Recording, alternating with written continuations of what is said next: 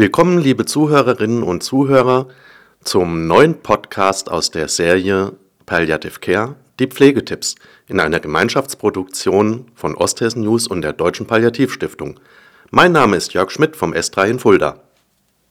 Das Thema heute, Kapitel 6, Durchbruchschmerz. Gelesen vom Autor Dr. Thomas Sitte.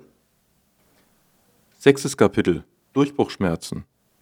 Durchbruchschmerzen entstehen durch Bewegung oder Pflegemaßnahmen.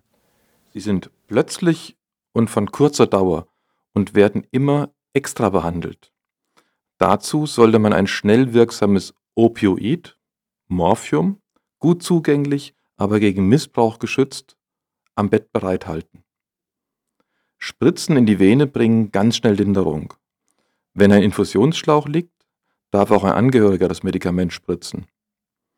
Spritzen in den Muskel werden heute nicht mehr empfohlen. Am einfachsten, schnellsten und sichersten wirken Medikamente durch die Mund- und Nasenschleimhaut. Damit lassen Schmerzen schon nach ein bis zwei Minuten nach. Sie sind wegen der schnellen und kurzen Wirkung besser als Morphin. Angehörige und Patienten können sie leicht anwenden. Alleine durch eine Tablette oder Spray können die meisten unerwünschten Einweisungen am Lebensende vermieden werden. Früher musste der Apotheker auf extra Anordnung ein Spray herstellen. Jetzt gibt es auch ähnliche Medikamente industriell hergestellt. Der opioidhaltige Schmerzlutscher oder diese Mundtabletten, die wirken gut nach 10 bis 30 Minuten.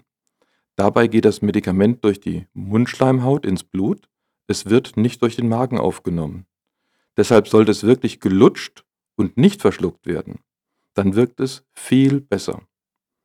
Zäpfchen wirken zwar ebenfalls schnell, werden aber oft als unangenehm und umständlich empfunden. Eine gute Wirkung von Tropfen und Tabletten ist in der Regel nach einer halben bis einer Stunde zu erwarten. Sehr schnell, aber nicht ganz so einfach anzuwenden ist Nasenspray. Unsere Empfehlung, wenn man weiß, dass es gleich wehtun wird, sollte man die Medikamente rechtzeitig und vorbeugend einnehmen. Wenn das Medikament nicht richtig wirkt, sprechen Sie umgehend mit dem Arzt. Er kann entscheiden, ob und wie die Dosis erhöht werden soll. Bitten Sie den Arzt, die Anweisungen gut lesbar zu notieren, damit niemand unsicher wird. Ja, Thomas, vielen Dank für die Lesung. Das Thema Durchbruchschmerz, wie darf ich mir das vorstellen? Ist das ein Schmerz, der ähm, plötzlich kommt und in einen reinfährt oder kündigt sich das langsam an? Oder ist das vielleicht, ähm, weil ein Knochen durchbricht zum Beispiel? Äh, kannst du das Thema Durchbruchschmerz nochmal kurz erläutern? Mehr das Erste. Man hat ganz oft einen Grundschmerz, den behandelt man mit Medikamenten, die auch lange wirken. Die können langsam auch anfluten, das spielt dann keine Rolle, aber sollen lange wirken. Und die sollen eine gleichmäßige Wirkung erzielen. Und dann gibt es bei ganz vielen Krankheiten und Situationen eben plötzliche Schmerzen, wie wenn sowas durchbricht. Deswegen heißt es eben auch Durchbruchschmerz. Oder anders gesagt, es bricht so durch, die, durch das Niveau des normalen Schmerzes, bricht das nach oben durch. Und das kommt ganz oft wirklich plötzlich. Kann sich auch langsam, aber dann, nein, langsam eigentlich nicht, kann sich ziemlich schnell ankündigen und hochschaukeln, aber es kann auch wirklich blitzartig reinschießen. Jetzt gibt es ja zur Schmerzbehandlung ähm, die Schmerzpumpen, wo der Patient mit einem Bolus zum Beispiel die Dosis erhöhen kann. Was du eben angesprochen hast mit dem Nasenspray, das klingt ja entspannt und einfach. Kann ich mir das so vorstellen, dass ich in die Apotheke gehe, mir so ein Fläschchen hole, das immer griffbereit habe und wenn ich merke, es wird akut, kann ich mir das setzen, kann ich es dann auch überdosieren?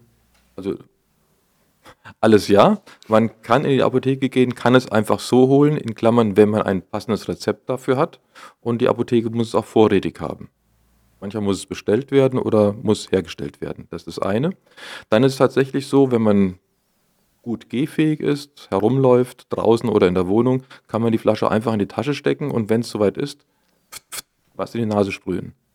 Die richtige Dosis und wenn die nicht gepasst hat, dann kann man nach einigen Minuten, nach fünf Minuten, nochmal die gleiche Dosis geben, nach wieder fünf Minuten nochmal die Dosis.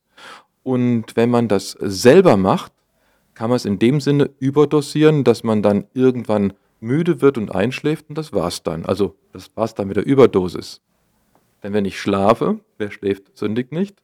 Wenn ich schlafe, habe ich keine Schmerzen, habe ich auch ja gar nicht mehr die Fähigkeit, noch einmal Nasenspray zu nehmen und ich kann mich damit wirklich fast gar nicht selber vergiften oder so schädigen, dass ich äh, daran sterbe. Ein anderer, das ist mit allen Medikamenten so, wenn ein anderer ein Medikament anwendet bei einem Patienten, der kann natürlich eine starke Überdosis machen und er kann ein Medikament so einsetzen, dass es ein Gift wird. Das geht mit allen Medikamenten.